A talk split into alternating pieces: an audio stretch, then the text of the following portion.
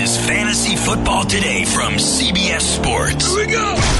Email us at fantasyfootball@cbsi.com. Here we go. It's time to dominate your fantasy league. Let's go. Now, here's some combination of Adam, Dave, Jamie, and Heath. All right, preseason week 3 is officially underway. We had some important games last night, right? It feels like real football when James Devlin scores a 1-yard touchdown, right? I mean, that was just like so Patriots. Also, Derrius Guice. Yes, we get to see a little bit of Derrius Guice, and we get a great quote that Jamie is going to love from Derrius Guice. Happy Friday, guys. Happy telethon week. It's over. Good job, Jamie. 6 hours yesterday on the air. You guys as well. Good job hanging out in here. Uh-huh. Did you guys ever leave this room? Yeah, a little bit. For 24 hours? A little bit. I thought there was a time, there's an episode of The Simpsons where Homer gets jury duty and he puts on these glasses that have eyes on them so he can fall asleep behind them and look like he's awake. I thought Heath was asleep behind his glasses that he wore. I think he just, by hour number 6. Yeah, nice pillow. You can just fall asleep on your chest there. Yeah, the chest there was flowing. I hope everybody got a chance to watch the telethon yesterday. How much did we end up raising? Well, it's not factoring in all of the auction items. Right. So I think just with the calls and the donations through that, we were over $18,000. Yeah, and the auction items, the spot in the podcast league is going for over $1,500. You could still bid on it. You can bid on a guest spot on our show. So just go to eBay and type in Fantasy Football Today, and you'll see those items. And we want to thank everybody for contributing. Okay, let's talk football here. Whew. You know what Christian McCaffrey did in one game without Cam Newton last year? Don't remember. He had 20 carries for 100 yards and 12 catches for 71 yards. So you're saying Cam should not play? Yeah, give him 32 touches a game and Cam's 178 fine. Total yards, something like that. Cam, yeah. So what we were reacting to it live, and I was with Will Brinson, who's a Carolina guy who's bet a lot on Carolina. Did he cry? He almost did. Yeah, it was like he because Carolina's like plus is like 40-1 to win the Super Bowl. He loves those odds. Like, great odds to win the division. And they could be a really good team. So he was distraught. But does it seem like we dodged a bullet here? And what would you recommend to somebody tonight if they were drafting what to do about Cam Newton? I think you could still draft him as a starter. It sounds like it's not a major injury. So it's just one of those things where your risk versus reward is. If he plays like he's capable of playing, he's going to, be in the conversation for a top 5 quarterback. And I know, Adam, you've said many times he could be the number 1 quarterback, which is true. But, we just don't know the full diagnosis yet. So that's the tricky part of it. It's not like, I don't think it's the same thing as Andrew Luck, because Luck has obviously missed a lot of practice time, and this has been a lingering injury for him. This is something new for Cam. But it's a shoulder injured. It's an injured season because of his shoulder that he's coming off of, and then now you have another injury, and you just have to wonder, is he hitting that point in his career where things start to maybe break down? The great thing is, you might not feel comfortable drafting him as the number 6 quarterback like our rankings suggest. His current ADP on CBS has him as the 10th quarterback off the board after Drew Brees, Ben Roethlisberger, Jared Goff. So you don't have to risk much at that cost, and it's not a problem to just draft another quarterback. The stuff that I saw, and obviously we don't have any inside information, the stuff I saw last night seemed pretty positive. Yeah, there was an Ian Rappaport report that it's minor. I guess 2 questions. 1, Andrew Luck or Cam Newton right now? Cam. And 2, the only thing I'm thinking is, gosh, he's probably fine and maybe missed a couple games, whatever, you can get by. Is he going to run as much? Because, just like you said, Jamie, it's injuries, and he's only missed 5 games in his career, but Cam is a guy who gets dinged up. So that's got to be a little concern that the rushing totals go down. It's been a little, and some weird injuries. He had the back injury from a car accident. So that was, one, but, some concussion situations. But after the concussion, he didn't run that much. So you hate to see the foot do the same thing. That's kind of been the conversation for him with the last couple of years, is trying to cut back on the running. But, as he has said, a lion's going to be a lion. Yeah. And so it's hard to, hold him back from doing. And that's how he got hurt. Does he say a lion's going to be a lion? Whatever. Because he should say a panther's going to, shouldn't he just say a panther? I forget whatever. Or a tiger. He was a tiger. He was a tiger. and a gator too. That matters. Don't want to be that. I think Cam is going to play his game. Right. I don't know if he's going to have design runs, but he's going to run when things present themselves, which is what happened to him last night. He was on the move and he got tackled. So I think you just have to I just want to Heath's point, because we've talked about this with Luck. If you don't want to take two quarterbacks, you avoid Cam. That's just how you have to approach it. If you're not that guy that wants to invest in two guys, like I have Luck in, I mentioned this keeper league before, that on the waiver wire is Mitchell Trubisky, Sam Darnold. I'm trying to think of somebody else in that 20-ish. Yeah, somebody emailed me today and said, I have Cam. Should I drop somebody decent for Phillip Rivers, Mitchell Trubisky, and one other guy? And I said, you know what? Just wait. Right. If they're out there, just wait. Nobody's picking them up. And in my case, and in some leagues, you have an IR spot. So if they are missing time, depending on how you can manipulate your IR spot, if you don't have to have necessarily the guy on IR. Yeah. Then you can sort of make a different transaction. All right, Heath. Ezekiel Elliott reportedly received a contract offer that would have made him the second highest paid running back. So what's your take on Zeke? It hasn't really changed yet. I'd like to know more specifics about this. I'm assuming this came from the Cowboys side of things, and we don't know. Do they mean they're going to make him the second highest paid based on the total value of the contract, based on the guaranteed value of the contract, based on the annual, but it's only 2 years? We don't really know what this means. It's nice to know there's still numbers being exchanged. I've always felt that the most likely outcome is we're going to see Elliott week one. I still think the most likely outcome is that he's going to play week one. If we get to next week and we haven't really heard anything besides this, I'm going to start maybe kind of questioning that. Amari Cooper does not have plantar fasciitis. I always feel weird saying it. Fasciitis? Okay. Fasciitis. According to Dallas Cowboys. You are a fashionista. I don't know about that. I'm also freezing, by the way. And this room is just dreadfully cold. Most people complain. I've been shivering. Yeah, it's always too hot. We asked them to turn the air on. It only got cold for the 2 days you were here. It'll be hot again next week. Well, I'll hear Monday, so it'll be hot again on Tuesday. Anyway, he doesn't have plantar fasciitis, which we knew. He said it's like plantar fasciitis, but I don't know. Did he also fall? Because I talked about this with Heath and Dave yesterday. For you, Jamie, did Amari Cooper fall to the back of that tier of wide receivers?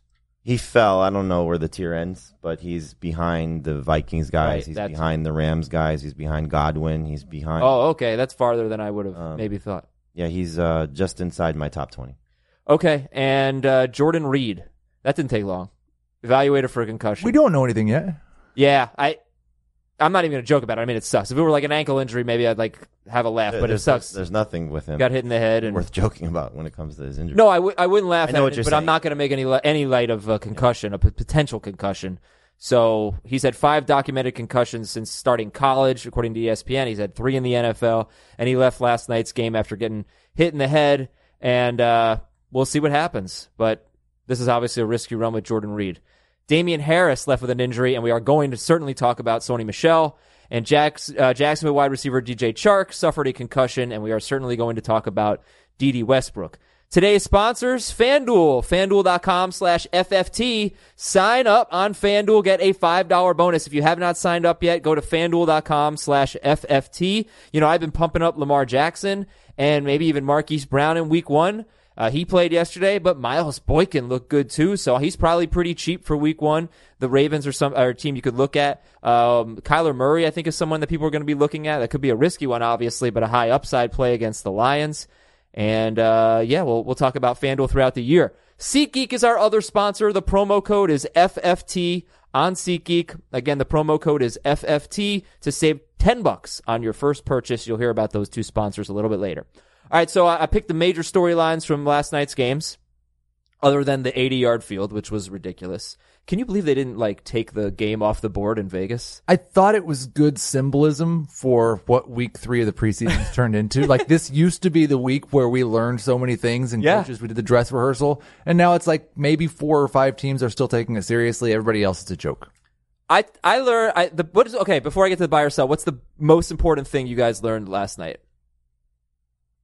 You were at the Dolphins-Jaguars game. Yeah, most Derrius Guice is healthy, I guess. How important is it to know, how difficult is it to take 3 small kids to a football game?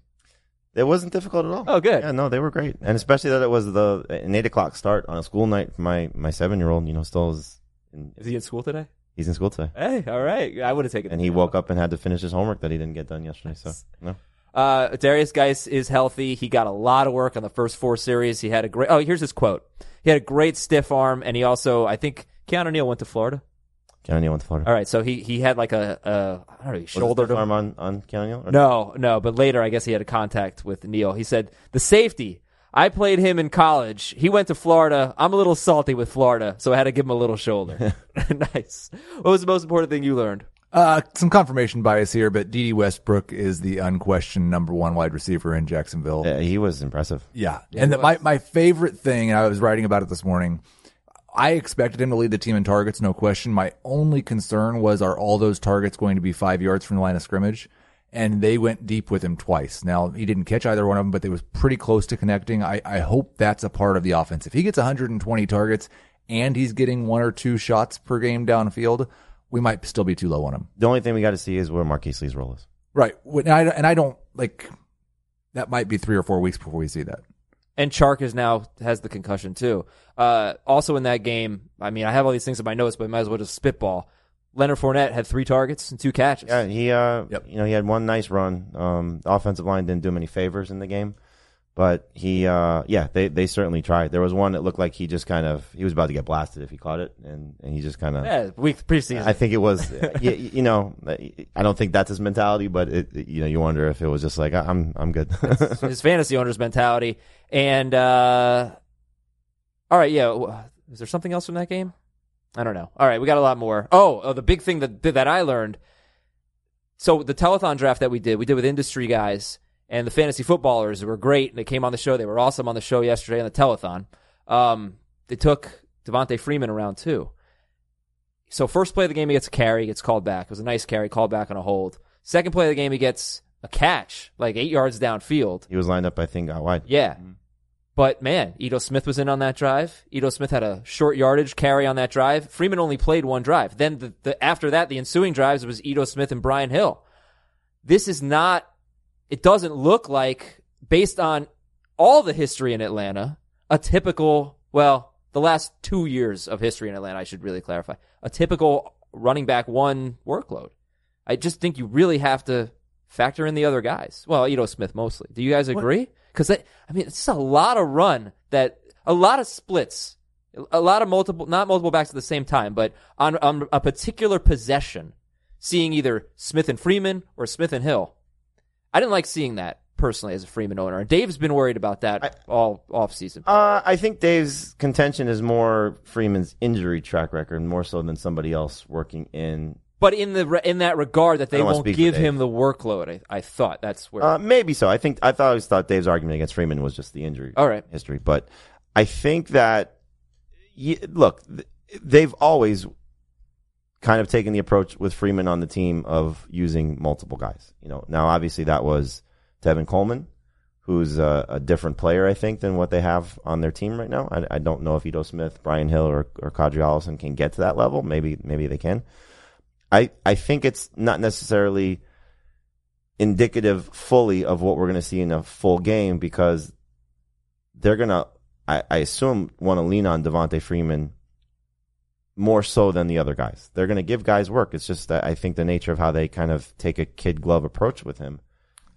But in the third preseason game, do they want to put him out there for 70% of the touches? But it's still, it's the last 2 years.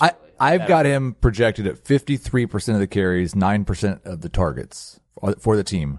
And that gets me to 264 touches if he plays 16 games. That's 16 touches per game. And that's fine. So yeah, in 2017, he had 196 carries and 36 touches, but only in really 13 games. About the pace he's had him on? Yeah, probably something similar to that. And he was the 13th best running back in fantasy while missing 3 full games. If you're looking at it, the show, and you're seeing where our rankings are, so Freeman's right now is the consensus behind Chris Carson, ahead of Damian Williams, Josh Jacobs, Marlon Mack, and this is PPR. So, you can certainly debate the three guys behind him in terms of what their workload may be. We're getting reports about Marlon Mack potentially being a 3-down guy. Factor Andrew Luck's injury in. Who's better, Freeman or Mack? It's debatable. Jacobs You know, we didn't get to see him again last night because of the field situation. Who knows if he was going to play anyway. So we have really a small sample size of a rookie. Upside is there, sure. But, you know, again, comparing them, it's probably a debate that a lot of people are going to have. And then Damien Williams as well, of what's going to happen with the workload there. So that's, I think, where he kind of fits in. You know, he's in that round three, potentially round four range. I don't think he gets to round four, but round three. And do you want to take the risk on a guy that is proven to have the potential, because we've seen it, to be a top three running back that has, you know, questionable guys behind him no matter how they're using those guys, but a great pass attack, a great offensive line potentially if the young kids and the new players all sort of fit together. So there's a lot to like about Devonta Freeman.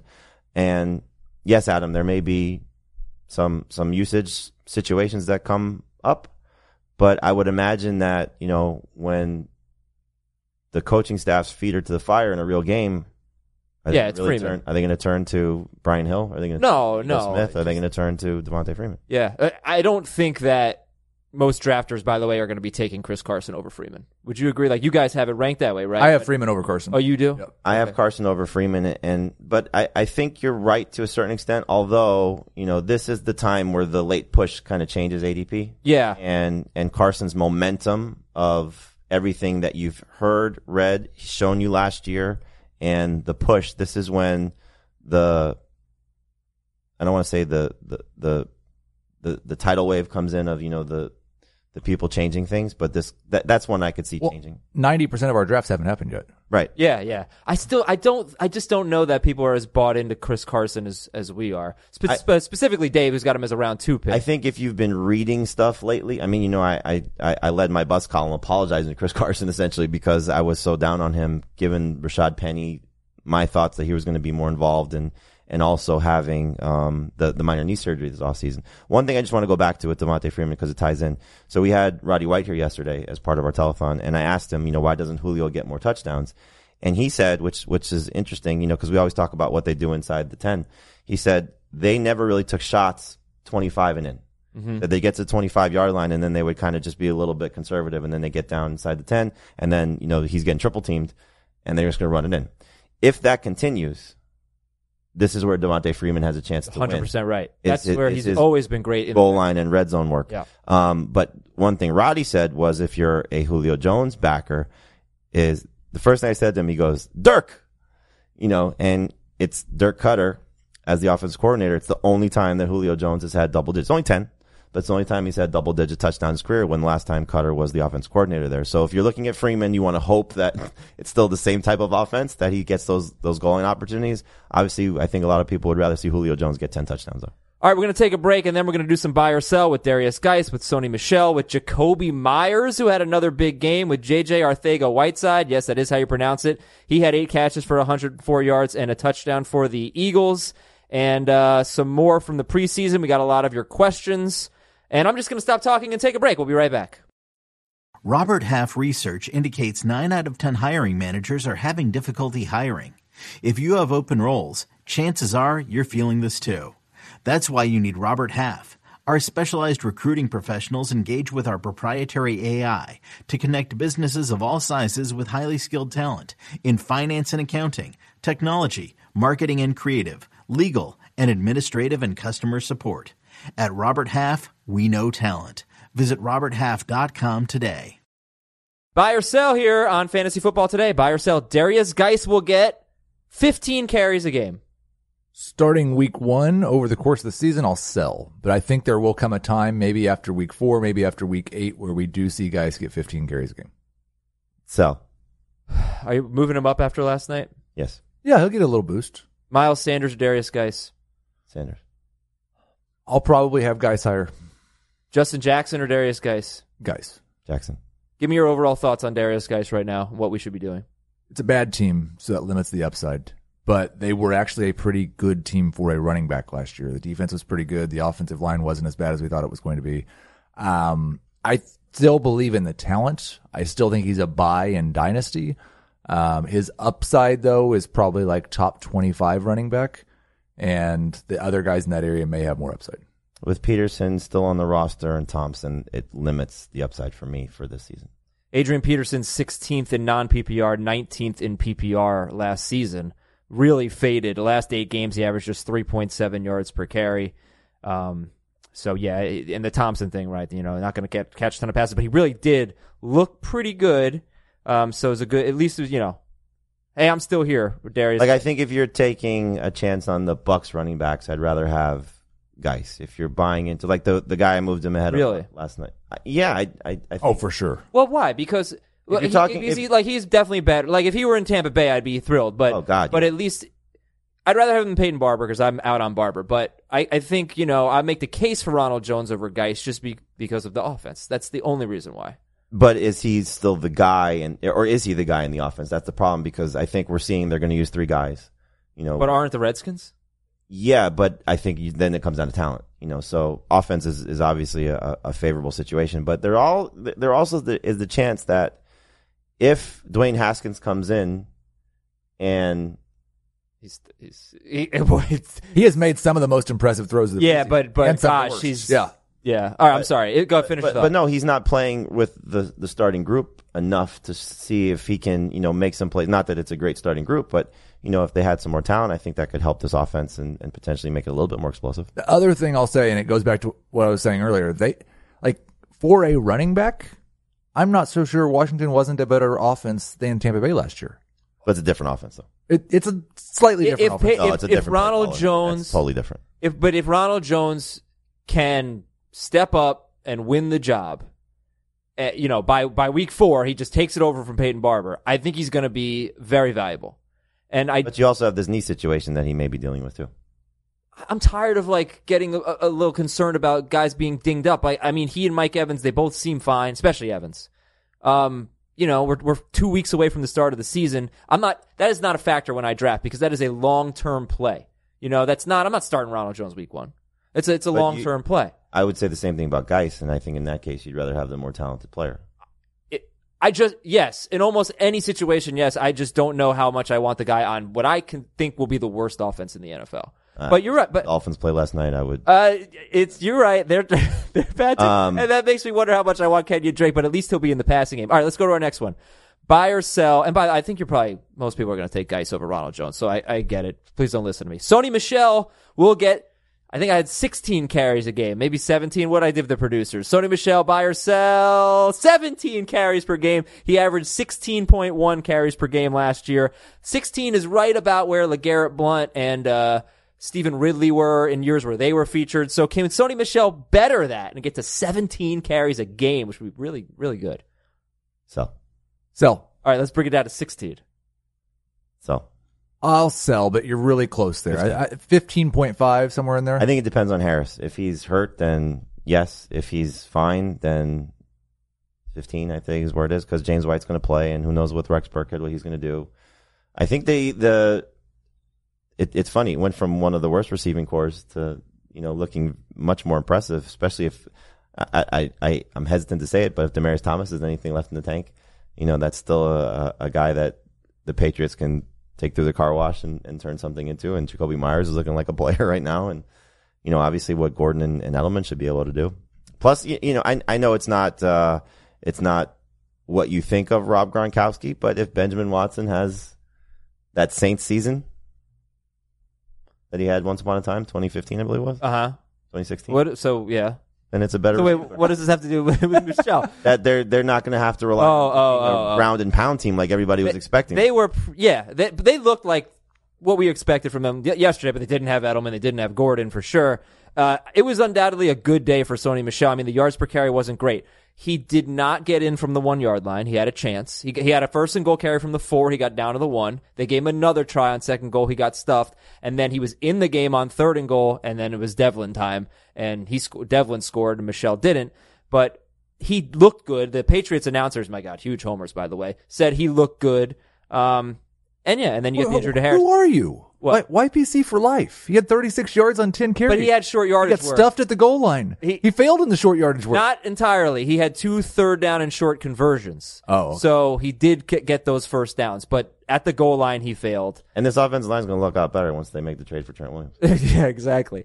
Okay, so Sony Michel or Tevin Coleman? Sony and non, Tevin and PPR? Tariq Cohen or Sony Michel? I take PPR. That back. Tevin and both. Okay. PPR, Sony Michel or Tariq Cohen? Michel and both.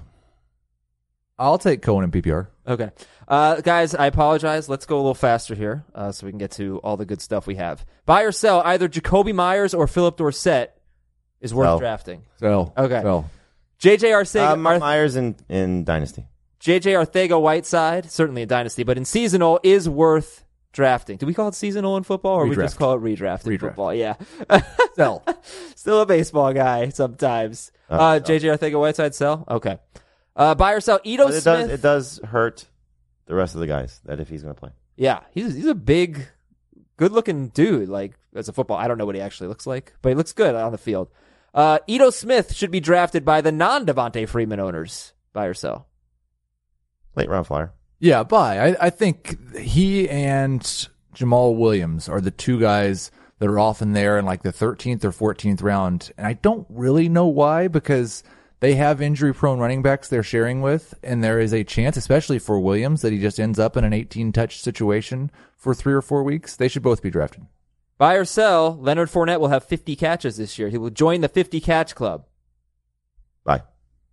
Oh, got to go buy. That's a good number. I'd probably sell, but I think it'd be really close. Okay, that'd be very good. Buy or sell, Daniel Jones should be ahead of both Kyler Murray and Dwayne Haskins in Dynasty rankings.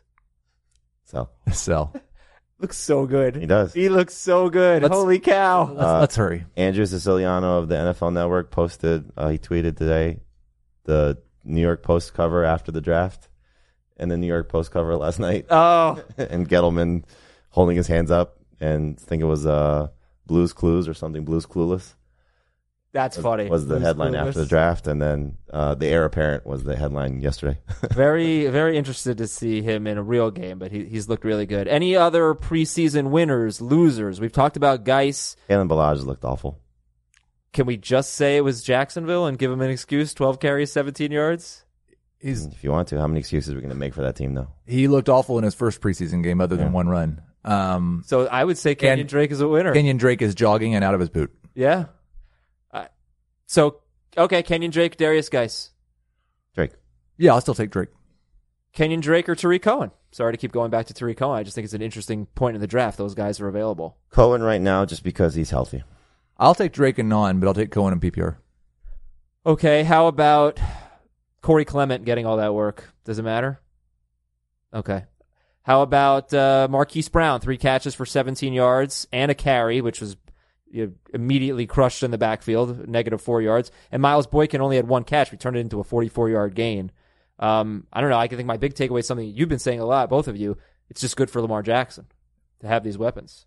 Yeah. I'm glad Marquise Brown was healthy enough to play it. And Jackson not playing is really hard to judge how this would. And it seemed like with Marquise Brown that they were trying to, short passes, let him use his speed. Didn't quite work. 3 catches for 17 yards, but, good to have him back on the field. Preston Williams, I think hype is done. Easy. Okay, 2 targets, no catches. Anything else? That offensive line's a disaster. 80-yard field. The best player in that game was Josh Allen. Yes, I wanted to talk about a couple of defensive players. Josh Allen for the Jaguars and Brian Burns for the Panthers are both having very impressive falls. It's not spring anymore. It's summer. It's summer. This is the month. Fall camp, summer camp. Season between, yeah. And Alan brings up an interesting point that I think this is the first year we've done this in our IDP leagues, and I didn't even realize it until our recent IDP draft. We have players listed at eligible at multiple positions. Ooh, now who's the baseball guy? Josh Allen is now eligible at both defensive line and linebacker. Cool. It makes him much like any player that is kind of a linebacker but has defensive line eligibility instantly becomes much more valuable once they get that defensive line eligibility. So look for that in your draft room if you're in an IDP draft. And then, correct me if I'm wrong, but in an IDP league, any player who's listed as a linebacker but really plays defensive end, doesn't really get that many tackles, has to be great to be worth playing, like Jadeveon Clowney, right? Because the linebackers, you're looking for tackles. Right. If Jadeveon Clowney was only a linebacker, he'd be almost useless. That's what I'm saying. Yes. Yeah. Von Miller. Not that good in IDP. Not that good in IDP. But if he were a defensive lineman, he would be. Awesome. Incredible. Yeah, right. That's why when Chandler Jones moved to defensive line, he was great. And now he's back at linebacker and not so great. Did you say Daniel Jones? Can we talk about him again? As a Chandler Jones. I know. Oh. I was just being out. How are we not talking about Daniel Jones? I mean, come on. Like, he's a superstar. It's pretty. He made some really good throws. He really. I'm very, very happy about it. There's one other guy I want to ask you about that we pretty much don't talk about ever. Chris Thompson. How much value does Chris Thompson have? He had 3 carries for 20 yards and 2 catches at Atlanta. What do you think? I mean, he's a great late-round pick. He's just basically free on draft day. The problem is how many games you're going to get out of him because, you know, he unfortunately can't make it through a season. And what will they eventually do with Guice in the passing game? You know, will that be something that they can increase his usage? But I think Chris Thompson's great at his value. Yeah, I think our editor, George Mazzelli, it was 3 days ago, said, hey, do you remember what Chris Thompson did to start last year? He had like 45 fantasy points in the first 2 weeks of the season. And then the year before that, he was great too. Oh, he was like one of the best running backs in fantasy the first 6 weeks. So that's the nice thing about him is if you draft him, you'll probably be able to use him in PPR until he gets hurt. It's kind of like the argument I was making for Jordan Reed. Yeah, all right, Chris Thompson, take a look at him late in your PPR drafts. When we come back from this second and final break of the show, 5 minutes of tweets. I've got, I think, 18 tweets. We're going to put you guys on the clock and see if we can get through all of them in 5 minutes. We have some more news items to get to, some players that we pretty much never talk about, an absolutely awesome email that I want to read at fantasyfootball@cbsi.com. But 5 minutes of tweets coming up right after this. Worried about letting someone else pick out the perfect avocado for your perfect impress-them-on-the-third-date guacamole? Well, good thing Instacart shoppers are as picky as you are. They find ripe avocados like it's their guac on the line. They are milk expiration date detectives. They bag eggs like the 12 precious pieces of cargo they are. So let Instacart shoppers overthink your groceries so that you can overthink what you'll wear on that third date. Download the Instacart app to get free delivery on your first 3 orders while supplies last. Minimum $10 per order. Additional terms apply. You are on the clock. 5 minutes of tweets. You only get 5 minutes, not 30 minutes. From Jordan, 12-team PPR. Does this sequence from spot 11 make you feel good or bad? Kelsey, Hill, Diggs, Edelman, Tariq Cohen, and Deshaun Watson. Kelsey, Hill, Diggs, and Edelman, Cohen, and Watson, 12-team PPR. You like that start? I'm in love. One running back, it's Cohen. Yeah. I think that's probably the difference is your Cohen thoughts, right? I just don't like Kelsey in the first round. All right. I mean, if it was Hill, Kelsey. Like Hill, Diggs, and Edelman as your 3 wide receivers. Pretty good. And the best tight end and the second best quarterback. From Brett, Chubb or Le'Veon in half PPR? Chubb. Le'Veon. By the way, I have no idea what time we started this segment. So, I thought there'd be like a clock. Yeah, I know. We don't. We in the future we will be able to have a countdown. Not today. From Fantasy Football All Day. Why not take Bell at 8th overall in half PPR? You guys are lower than most of the industry. Just nervous about his usage and talent around him. From Ron Adams, Kupp or Godwin? Godwin. Kupp. From Mike. Have my choice of draft position in a 12-team non-PPR league. Which would be best? 3. 3 is my favorite. After that, it's 10 through 12. From A-Train, can you make the case for drafting James Conner over one of the elite wide receivers with a 6th pick of a 12-team half-PPR league? I could make the case. I don't like doing it, but yeah, it's not hard to make that argument. He was a top 6 running back last year in 13 games. If they don't give work to other guys, he'll be fantastic again. Yeah, you'll love him there. Phil, is Kyler Murray a trap play in DFS for Week 1 against the Lions? Yes. I think it really. I was talking to Mike McClure about this actually because I think Kyler might be currently one of his favorite plays. He is, yeah. I think it may be determined by how this game against Minnesota goes because if it's a disaster again, then his ownership will be lower, and I'd be more interested in playing him. If he's going to be high owned though, I'm no way. Gotcha. From Jason Springs. For drafts, what's best? Setting the draft order before the draft ahead of time or letting it auto-set 30 minutes prior to the draft? Ahead of time. Yes. Yeah, agreed. Get a little prep there. From Lakeland Cox. Is it more or less important in 14-team leagues to get a second quarterback in the draft?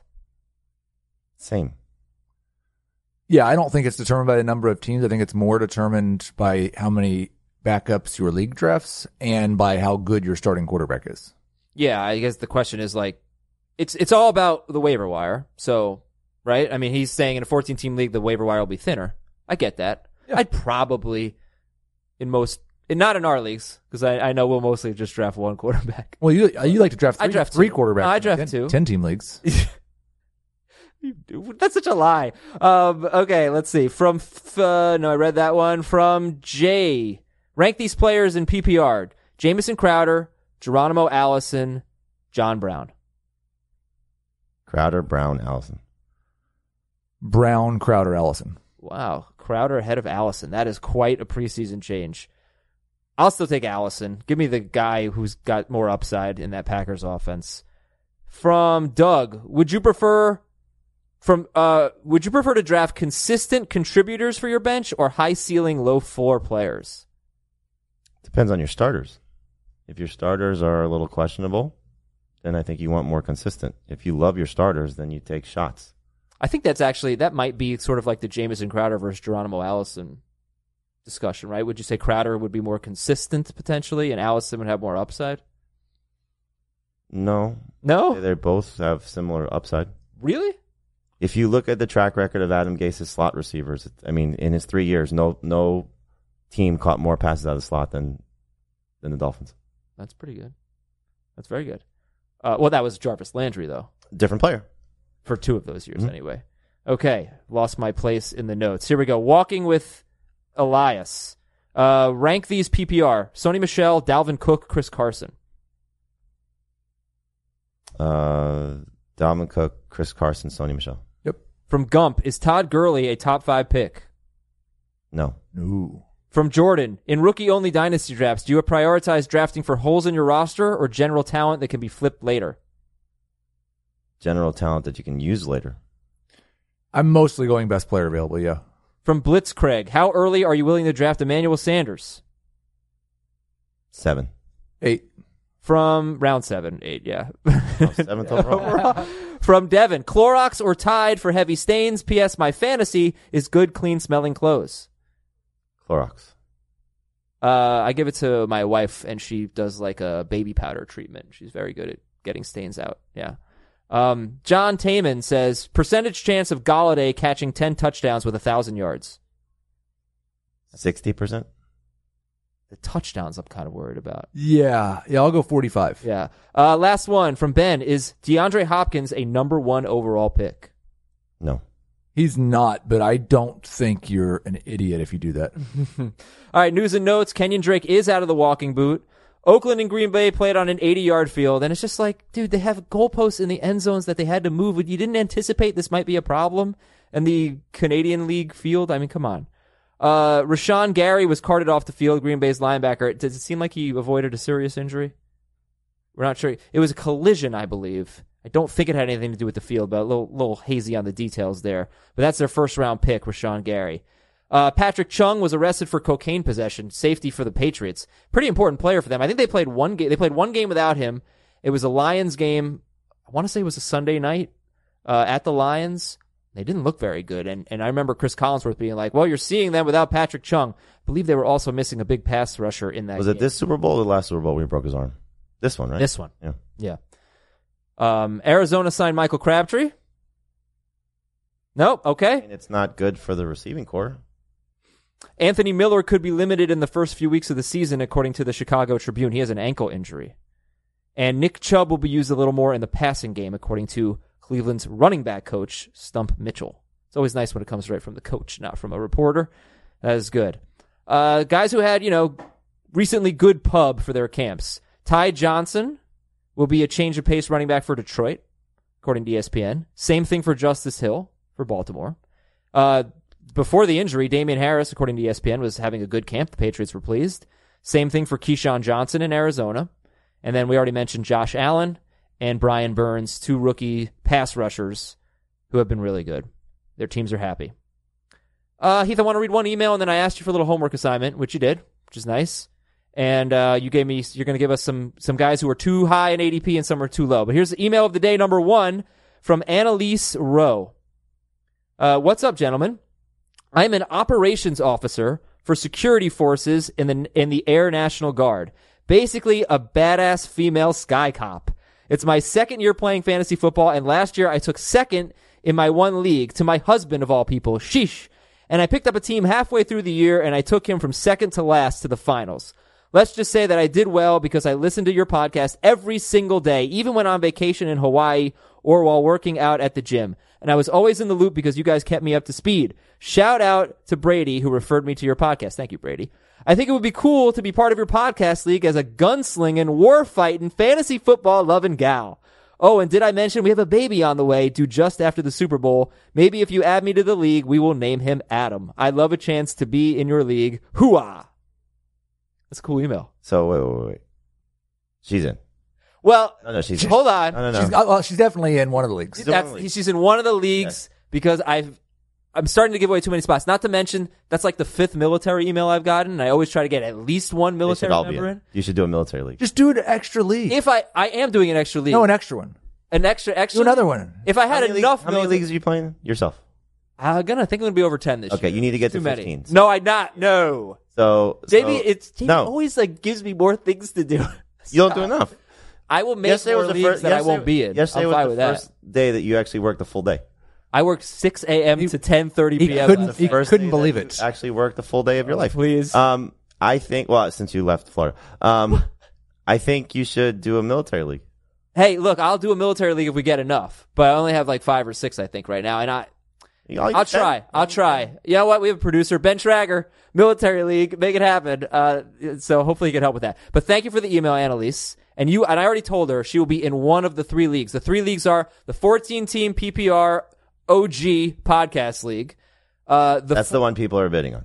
Yes, yeah. which gave up a spot. That's the one that also I owed 2 people from previous bets that were made from last year. The guy who won the NFL draft contest is in that league. So it's just, there weren't that many spots. We have the 10-team for the people league. That's the problem right there. That is the problem right there. We don't need to have a 10-team league. We're really... Yeah, we do need to have a 10-team league. We have all these extra people. We don't need it. That's why I'm making a 3rd league. We're gonna change that. No, please. We're gonna make it a 16-team. No. You don't have any 16-team leagues. I don't want a 16-team. No, please. In my 16-team league, this happened. It'll be perfect. I'm losing control. Okay, 10-team league, and then we're doing a 12-team league that's just for the listeners, plus our podcast producer, Ben, is going to be running it, and he's going to be in it. Ben, I hope you're okay with that. Heath, give me some players who are too high in average draft position. 16. How much fun is a 16-team league going to be? No. It's going to be awesome. Too high in average draft position. I've got 5, and we've talked about some of these guys a lot. David Johnson has an average position of 10th overall. I don't think he should be a first-round pick. Todd Gurley is creeping up. He's up to 15th. He's going in the first round of some drafts. I know you said yesterday that you think... I said this off the air when it didn't count. We're going to look silly, and he's going to be the number one. That's me on the radio show. Oh, that's what you were talking about? Yeah. I definitely think Todd Gurley could be the best player in fantasy. I mean, we all think Todd Gurley can be the best player in fantasy, but you can't draft him that way. So who would you take, Johnson or Gurley? Johnson. I have my father-son league with my 7-year-old this weekend, and so the kids have to pick the first 3 rounds. So I'm going to lead the witness a little bit, and I told Ronan, my 7-year-old, that I'm going to give him, and I told this to all the fathers, they can give the kids names, and they can just pick the name. So we're taking either one of the 4 running backs or Juju, because he loves Juju Smith-Schuster. Okay. He met him at the Pro Bowl, all those things. So we're picking 5th, so that'll be our 5th pick. So I said, we get to round 2. I'm just going to tell you, and I'm, again, leading the witness. I said, I'm going to give you 5 names. The first name I say is the one that I want you to pick. And I'm going to give you 5 names. So we practiced in the car today, and I told him, Nick Chubb. I was just giving an example. I said, Nick Chubb, Le'Veon Bell, James Conner, Todd Gurley, 10-team league. He goes, okay, so we'll take Todd Gurley. I said, you're not understanding what I said to you. The first name I say is he's like, but Todd Gurley's going to be the best. You better just start saving up for the University of Miami. This kid is a bright, shining star. You can't spell gross. All right, who else? Antonio Brown. I didn't like him in the second round. I don't still like him at 27 overall. I'm fine with him at like 37. Like that 3-4 turn, I think, is okay. None of our drafts does he make it to the 3-4 turn. There's always one guy that is happy taking him at the end of the second, start of the third.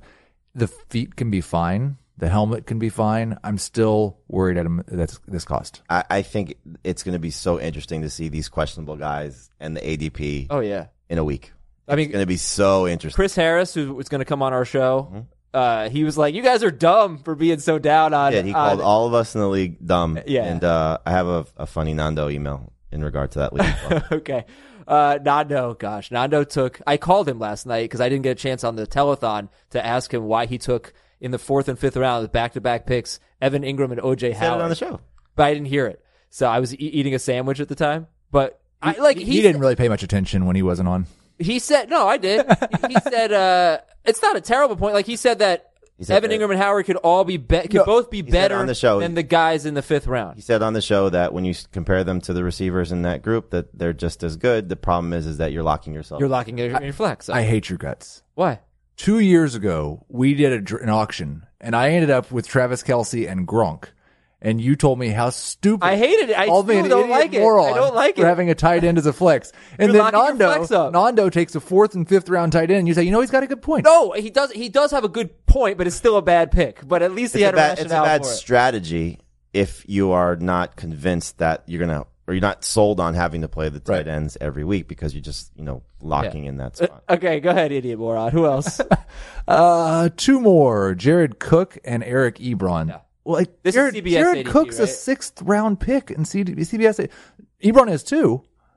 They're both going in the 6th round. Yeah. So bad plan. I don't see any water for you, but shoot. Pete Prisco was in New Orleans, spent some time with Sean Payton, spent some time with Drew Brees. Oh, he's streaking. And raving about Jared. Don't care.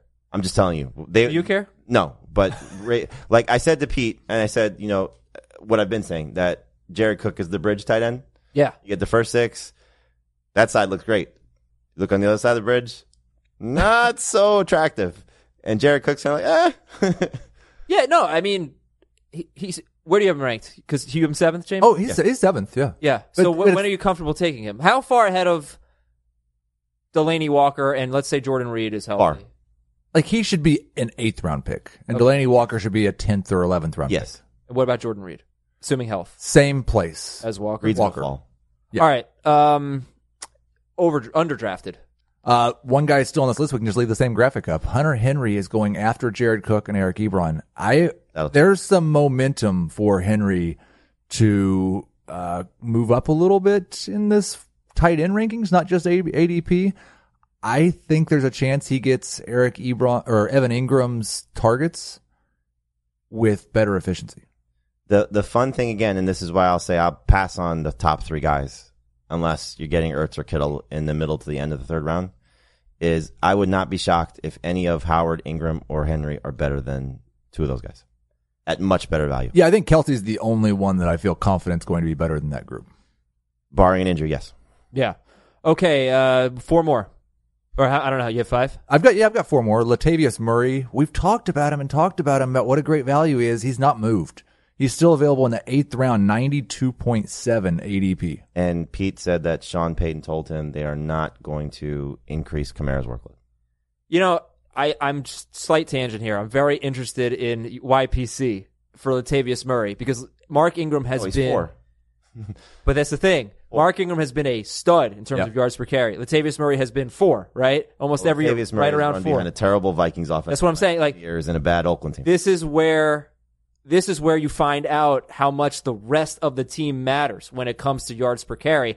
I expect him to be closer to like 4.4 this year. So I want to tie in something you asked about previously with the question in regard to bench players, upside versus consistency. So I drafted a team this past weekend where I had a decision to make, and it went back-to-back picks. Miles Sanders versus Latavius Murray. You see the situation here. I love my starting group. So I decided to take Sanders, who I think if everything works out right for him, better. Right now, I have Murray ranked higher, but that's, to me, was shoot for the stars type of pick. And I think if Sanders hits, he will be better than Murray, barring a Alvin Kamara injury. But I think, you know, again, if you're deciding between players like exactly the way it's ranked after Eckler, because Eckler's on a different category, Sanders, Murray, Guice. The 2 guys bracketing Murray. I'm shivering. I'm sorry. The cold. 2 guys bracketing Murray, and I'll throw Rashad Penny in that conversation too. If everything goes right for them, they should be better than him. Right. But Murray certainly has a higher floor. And again, if Kamara gets hurt, then forget about it. It's a different conversation. I think if you drafted Alvin Kamara, then your 8th round pick needs to be Latavius Murray. Well, it's good value independently. Yeah, I'm fine with taking Latavius Murray in the seventh round. I don't want to wait. I don't want to wait until the eighth and see if he happens to still be there. Well, do it in the seventh, but you're not doing that as a Kamara owner. No. Well, I mean, I will take him as a Kamara owner, but not because I drafted Kamara. Right. I'll just take him in the seventh period. The seventh is an early pick in the seventh round if you're the Kamara owner. So that's a big difference between the seventh and the eighth round if you're a Kamara owner. But we're talking about a 12-team league. But yeah, all right, take him in the seventh. I mean, Mark Ingram was a fourth or fifth round pick. Right. Okay, who else? Three more. Dede Westbrook. We've talked about him plenty. 93.6 ADP, still available in the eighth round. Oh. Go get him in the sixth. The tidal wave. And then a pair of Browns or Bills. I said, like, I thought of a terrible team, and the Browns used to be a terrible team, but now the Bills are. LaShawn McCoy at 119th overall. I think he's probably a starting flex the first month of the season. And then this is the most ridiculous ADP in all of fantasy football right now. John Brown, 147th, 13th round. He's the number one wide receiver. I'll give you a third, Bill. He has no ADP. Cole Beasley. Were you on with us with Peter, or was that Dave on the show? You, right? Yes. And Pete. Why am I going to draft him? You don't have to, but I'm just saying the fact that he doesn't have an ADP. In the second preseason game, he had 5 catches on the drive with Josh Allen, and he didn't really have a slot receiver last year like this. I don't think he's going to be a guy that makes or breaks your roster. But if you are in a 14-team league or the 60-team league you're about to play, that if you're looking for just a late-round guy, if he stays healthy, I think he could. What did Pete say? 80 catches? Yeah, I believe that was the number. 85 catches. Which is at least 750 yards. You forgot someone. DK Metcalf, debilitated knee Metcalf. You forgot him. He's underdrafted. No. Yes. You can pick him up in week 5 when he starts contributing. Who's going to be the best? Make your bold prediction. The best rookie receiver this year is going to be DK Metcalf? Yeah. Yours is going to be who? And it could be him without any of them being good. Miles Boykin. You take Boykin. How about you? I'll take Debo. I'll go back to what I said after the draft. You know, it's none of them are attractive. There's not one guy that you could say is. You still stand by Metcalf over Lockett and touchdowns? I mean, as a bold prediction that nobody cares about. Oh, we have a bet. Crap, you made a bet with me. Are you in the podcast league next year if you win the bet? Yeah, sure. Why not? I mean, it sucks that he's hurt. Can we do it in only the games they both play? That's fair. The amount of games that they both play? Yeah, like in the games that touchdowns per game? No, touchdowns in the games that they both play. Oh, so Tyler Lockett doesn't get credit for the touchdowns he scores when DK Metcalf's not there. No, because why are we only going to count the 4 games that DK Metcalf plays? Is it games that he plays or games that he's eligible to play? Eligible to play. Like when he's, as he may be sitting on the bench. Eligible to play. Yeah. Okay. So if he's like one of the 5, a healthy scratch, he's my guy. I am going to win the DK Metcalf argument. Well, it's going to be glorious for me. Because like we saw all the pictures of him without a shirt off, and it's just like you. Yeah, I look in a mirror and I just see DK Metcalf. You may win the DK Metcalf is the best rookie receiver. If you win the DK Metcalf better than Tyler Lockett, there are going to be a lot of people losing. More touchdowns than Tyler Lockett. Since I made that bet, I'm a lot higher on Tyler Lockett than I was. He's definitely a guy that you guys have hammered it home, the two of you. He's a riser for sure. And definitely like now he's a 4th round pick, Tyler Lockett. Is he one in PPR? 4th round? Yeah. Yeah, 100%. Yeah, he's close to a third. Because remember, receivers get pushed up, so. Yeah, but he's not a good catch receiver, so he's going to be a little worse. He might. I'll tell you, it's a struggle for me right now between Amari Cooper and Tyler Lockett, just given that Cooper's hurt. I will say also, like you say, he's not been a good catch receiver. He's been an exceptional catch rate receiver. So if he gets Doug Baldwin targets, he will be a good catch receiver. Doug Baldwin was an up and down catch guy, as I recall. 1-2, 2-1, 1-2. We're looking at Tyler Lockett's rankings. Okay, so it's a palindrome. No, it's not. So anyway, nobody knows what I'm talking about. Okay, we're going to end the video portion of the show right now. We're going to go into the other room, and we're going to clear way for Cannell and Bell. We're going to go very good Nando email to read. No, I'll save it. Okay. Save for the audio. We're going to go in the other room, and we're going to finish. I can curse, and then you can have. No, jeez. No, I don't have. Hate you, Jamie. We're going to go to the other room. We're going to finish up the show. We're going to read some emails. We're going to talk about players that we don't talk about much. And stick around. This is the video portion of Fantasy Football Today. For those of you watching on video, we'll talk to you on Monday. And we're back. You know what, Jamie? I sat here. I was like, we'll just do 10 minutes. And I thought, no, it's Friday. People are in a good mood. They're going away this week, and they have a long car ride. They're driving up 3 hours to Orlando tonight, like me. Let's give them some extra time. Are you taking the whole family? No, just taking me. So Let's give him a little extra here. I walked past your brother at the Dolphins game yesterday, but really? I was dragging three kids in tow, and he was walking we wouldn't exactly walk right past each other. But then my wife recognized your brother, and she said, "Oh, did you go say hello?" And I said, "Eh." Not the Gators Miami week. We're not friends this week. Okay, so let's talk about league formats. 10-team leagues, 14-team leagues. What changes for you? I think it goes back to kind of the conversation we're having, like guys Latavius Murray versus Miles Sanders, upside versus security. You know, if it's close, you might want to lean on the secure player. So knowing that you have a consistent producer, and when I say close, it's got to be real close for you. You know, so like for me, Miles Sanders and Latavius Murray back to back in my rankings. I wouldn't take Ronald Jones over Latavius Murray, for example. I don't think there's that much more upside for Ronald Jones. So I would lean toward security in the middle rounds, and then take some shots with your late round picks with the deeper leagues. So I think it's so helpful to have been in deeper leagues and draw from experience. And, okay, in shallower leagues, let me start with this, and then I'll get back to my point. Shallower leagues, do you think it's more important to get an elite quarterback and elite tight end? To try to be elite at every position? If you can, absolutely. And I think it's also you could take a lot more chances in a shallower league. I do say the word importance very funny. I don't say the T. I make it a D. I got to change that. I got called out. Importance? Yeah, I basically say important. Yeah, I'm not good at that. In deeper leagues, I've brought this up at 14-team podcast league, right? 14-team leagues, and deeper than that, I mean, it's really tough. But I've never heard anybody agree with me necessarily or disagree, but I'd like to get your thoughts. I think it's so important to have running back depth. It's so crucial to have running back depth in deeper leagues. The reason being, once the bye weeks come and the injuries hit, the waiver wire is just barren. Mm-hmm. And if there is a good player on waivers, everybody wants them. So if you're in a fab league, you know you got to bid so much. Like a starting running back goes out, and the handcuff now becomes valuable, and he's on waivers, and you're doing fab. Everybody's in on him. So that's why I really trend more running back heavy in 14-team leagues. I would never do zero RB, something like that. I'm not saying it's like RB or whatever, but I want to come away feeling like I have at least four running backs I feel comfortable with. It certainly is a good approach because there's much more receiver depth. And, like we got finished talking about Cole Beasley. You could throw in guys like DJ Chark if he's healthy, Trey Quinn. I keep saying his name a lot. Receiver depth in usable players. Whereas we talk about going zero RB is like there's a point in the draft where the running back depth feels better than the receiver depth.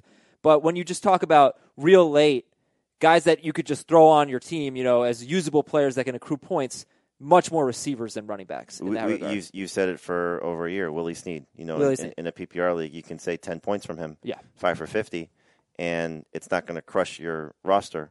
I think you're right in that regard. I would say in a deeper league, feel comfortable drafting quarterback 14 through 20 if you have to. In a deeper league. Yeah, right. Yeah, absolutely. Take advantage of that depth. Because, we're going to find out, and we're going to have our podcast league, I believe it's in 5 days, right? Wednesday night. Yep, so the 28th. We're recording this on the 23rd. That there's going to be two or three owners that probably take two quarterbacks before, I would say, you, me, Dave, or Heath take one. Yeah. The potential's there for that. I'll be looking for golf in that league, by the way. Please don't take them. Super deep rosters. We don't talk about this a lot, but our IDP league has 10 bench spots? Mm-hmm. 10 bench spots. 27 rounds we go. 27 rounds, but how many IDPs? Nine RDPs. Okay, so it's like an 18-round draft with 10 bench spots. We start three receivers and a flex, no kicker, and no DST, but a bunch of defenders. Anyway, I have on my team Cameron Artis-Payne and Malcolm Brown. I don't have Christian McCaffrey, and I don't have Todd Gurley. But in a deep roster league, take handcuffs because, again, somebody's going to take them, and there's just not going to be much on the waiver wire. I will say Cameron Artis-Payne, if you're looking deep dynasty league, is most likely the second guy through if something happens to McCaffrey. Pete Prisco said Marnie Herney, the general manager of the Chargers, of the Panthers, really likes Jordan Scarlett. Yeah.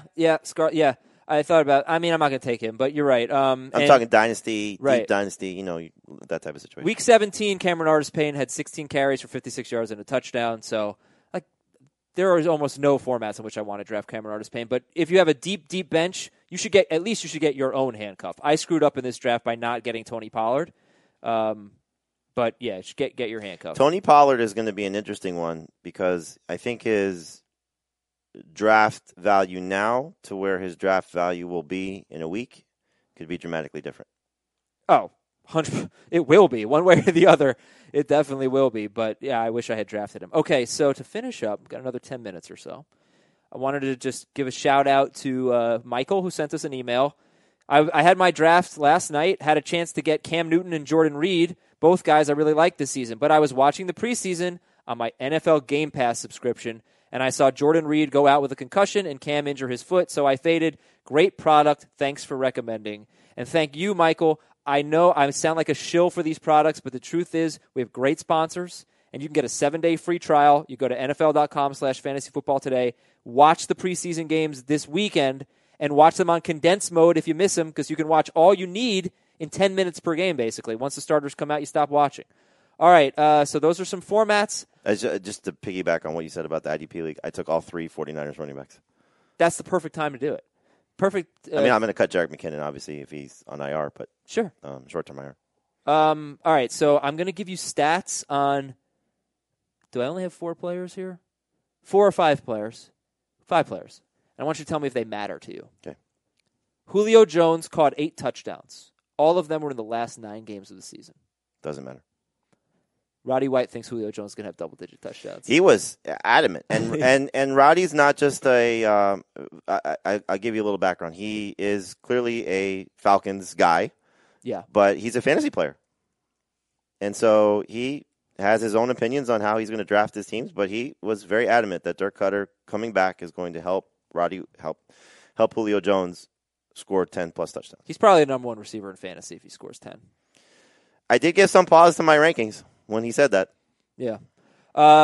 In 8 Jimmy Garoppolo starts, only twice has a running back had more than 3 catches in a game, and both times it was Kyle Juszczyk. In 2017... You love this. It's weird. I think you just like saying Juszczyk names. In 2017, Carlos Hyde had 59 catches. I will say this stat 49 matters. Of them were in 11 games before Garoppolo. Look at Ben, who's sitting in the room here. Ben Schrager, producer. Just keep staring at him and spell Kyle Juszczyk's last name. All right, good. You can't use that stat ever again. Okay. Andrew Luck, first 6 games of the season before Marlon Mack became featured. On pace for 4,800 yards, 43 touchdowns on 48 pass attempts per game. Colts went 1-5, allowed 30 points per game. Last 10 games after Marlon Mack became featured, Luck was on pace for 4,500 yards and 37 touchdowns, down from 4,800 yards and 43 touchdowns, also fewer picks. 35 pass attempts per game. Colts went 9-1, allowed 16.4 points per game. They became a running/defense team. Luck was great, but things changed last 10 games. Does it matter? If he's healthy, I don't care. Okay. Just be healthy. James White, first 9 games, on pace for 144 targets, 1,362 total yards, and 18 touchdowns. First nine. Okay.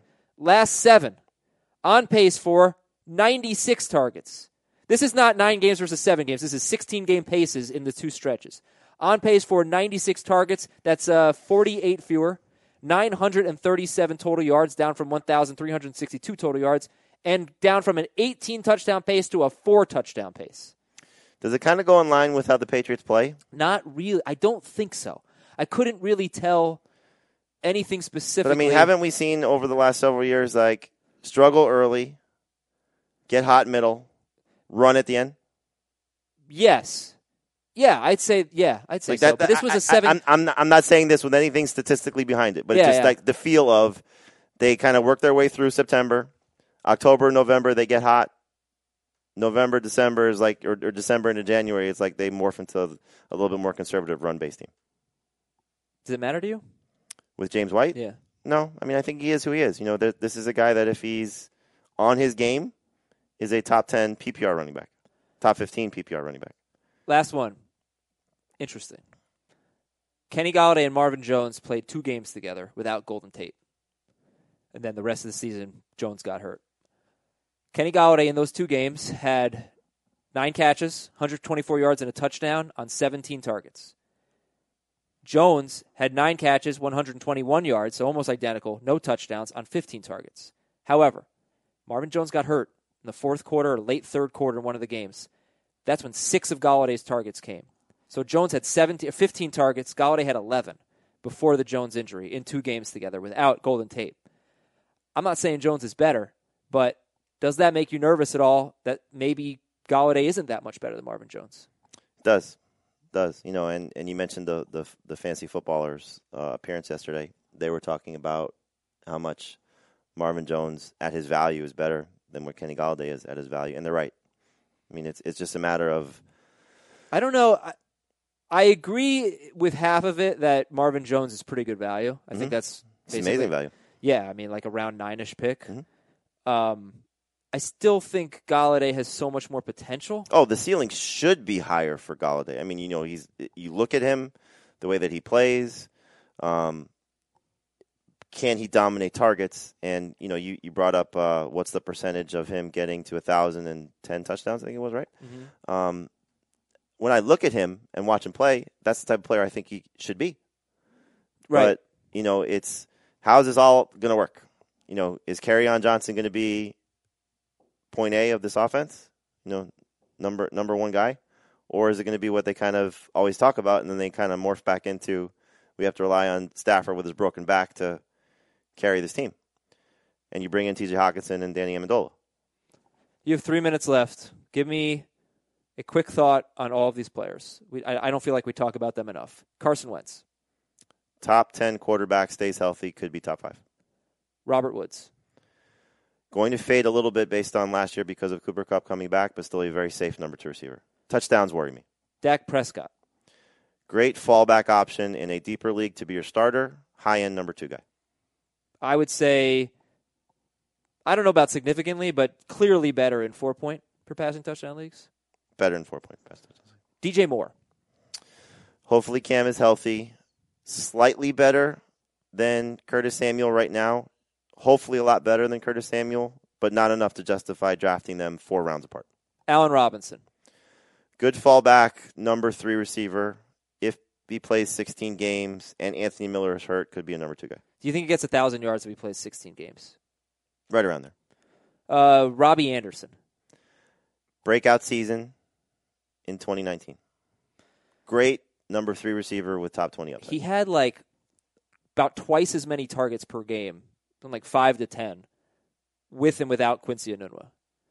I don't know if that really matters. I think if you go to your 14-team league point, if you go running back heavy, you can have a very good, maybe not huge upside, very good receiving core of guys like Robbie Anderson, Allen Robinson, Marvin Jones, Alshon Jeffrey, and then just take some flyers on some guys a little bit after that. John Brown. That would be some receiving core. It's not bad. Let's see. Targets in 10.5 targets per game without Enunwa, only 4 games. 10 games with Enunwa, 5.1 targets per game. Did Darnold play all of those? I don't know. I'm not sure. Okay, just a few more. You got to stump me like that. Embarrass me in front of Ben over here. Just a few more, and now I can't find my notes. Dante Pettis played all of the first-team snaps in the second preseason game. How do you feel about Pettis right now? Nervous. Is he still a top 100 pick for you? Just there. Marvin Jones and Pettis. Jones. Okay. I took a lot of Dante Pettis stock early, like my Scott Fishbowl team. He's one of my top receivers, and I hate it. Justin Tucker. Great kicker. Great opera singer, apparently, too. How early would you draft your first kicker, Zerline, Tucker, whatever? Not anywhere close to the Bryant McFadden scale, who took him in round 10, round 11, I think it was, with Greg Zuerlein. Let's say you have a 15-round draft. I would take my kicker in round 14.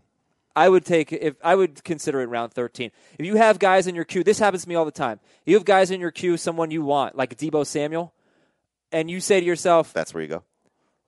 Well, okay, someone better, John. But if you say to yourself, nobody else wants this guy. Maybe it's your handcuff. Nobody else wants this guy. I'll just take him in the next round.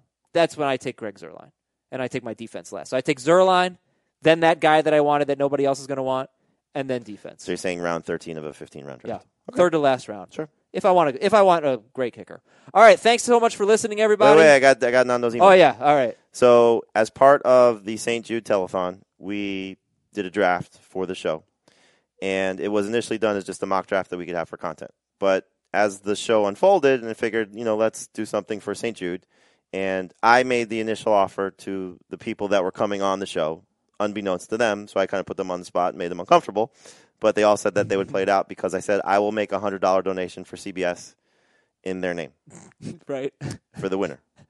So then the fantasy footballers, who also have a partnership with St. Jude, they said they will match the $100. Eric Young from the WWE also said he would match. I didn't hear him say this, so I'm going based on you. He did. Yeah. So there's now another. And then I said, I'll do the same thing. And then I was like, okay, now if that feels weird. I feel like I'm stealing your idea. You just do it. Okay. But so, I donated separately. So everybody's making their, pledges to the St. Jude Children's Research Hospital as a result of whoever's going to win this league. So Nando being Nando, I will bleep out the words so you don't have to edit it for you. So Nando replies back, well, I won't do it in the voice. Well, I guess The Athletic would be bleeps now if we don't match the 102. But we'll donate it in the name of the team with the lowest point total. And not as big of the bleeps as the guy luring us into a mock under the guise of, quote, content fodder, and then pulling the old, quote, played out move. But still, ... That's very good. Nando also had, he appeared on the telethon for any of you that missed it. We kept it kind of professional. We talked about his team. He did have a Flanagan's Cup, to bring back his favorite restaurant in South Florida. And so after we got off, I texted him. I said, hey, man, that was awesome. Thanks for coming on. And he goes, oh, I had all these Azer poems. Yeah, I know. And it was supposed to be words that rhyme with things that would only relate to you. Like, Azer is the meanest. The meanest. Yeah, I know. Okay. Well, that's it. Prediction for tomorrow? What did I say? 31-20 Florida?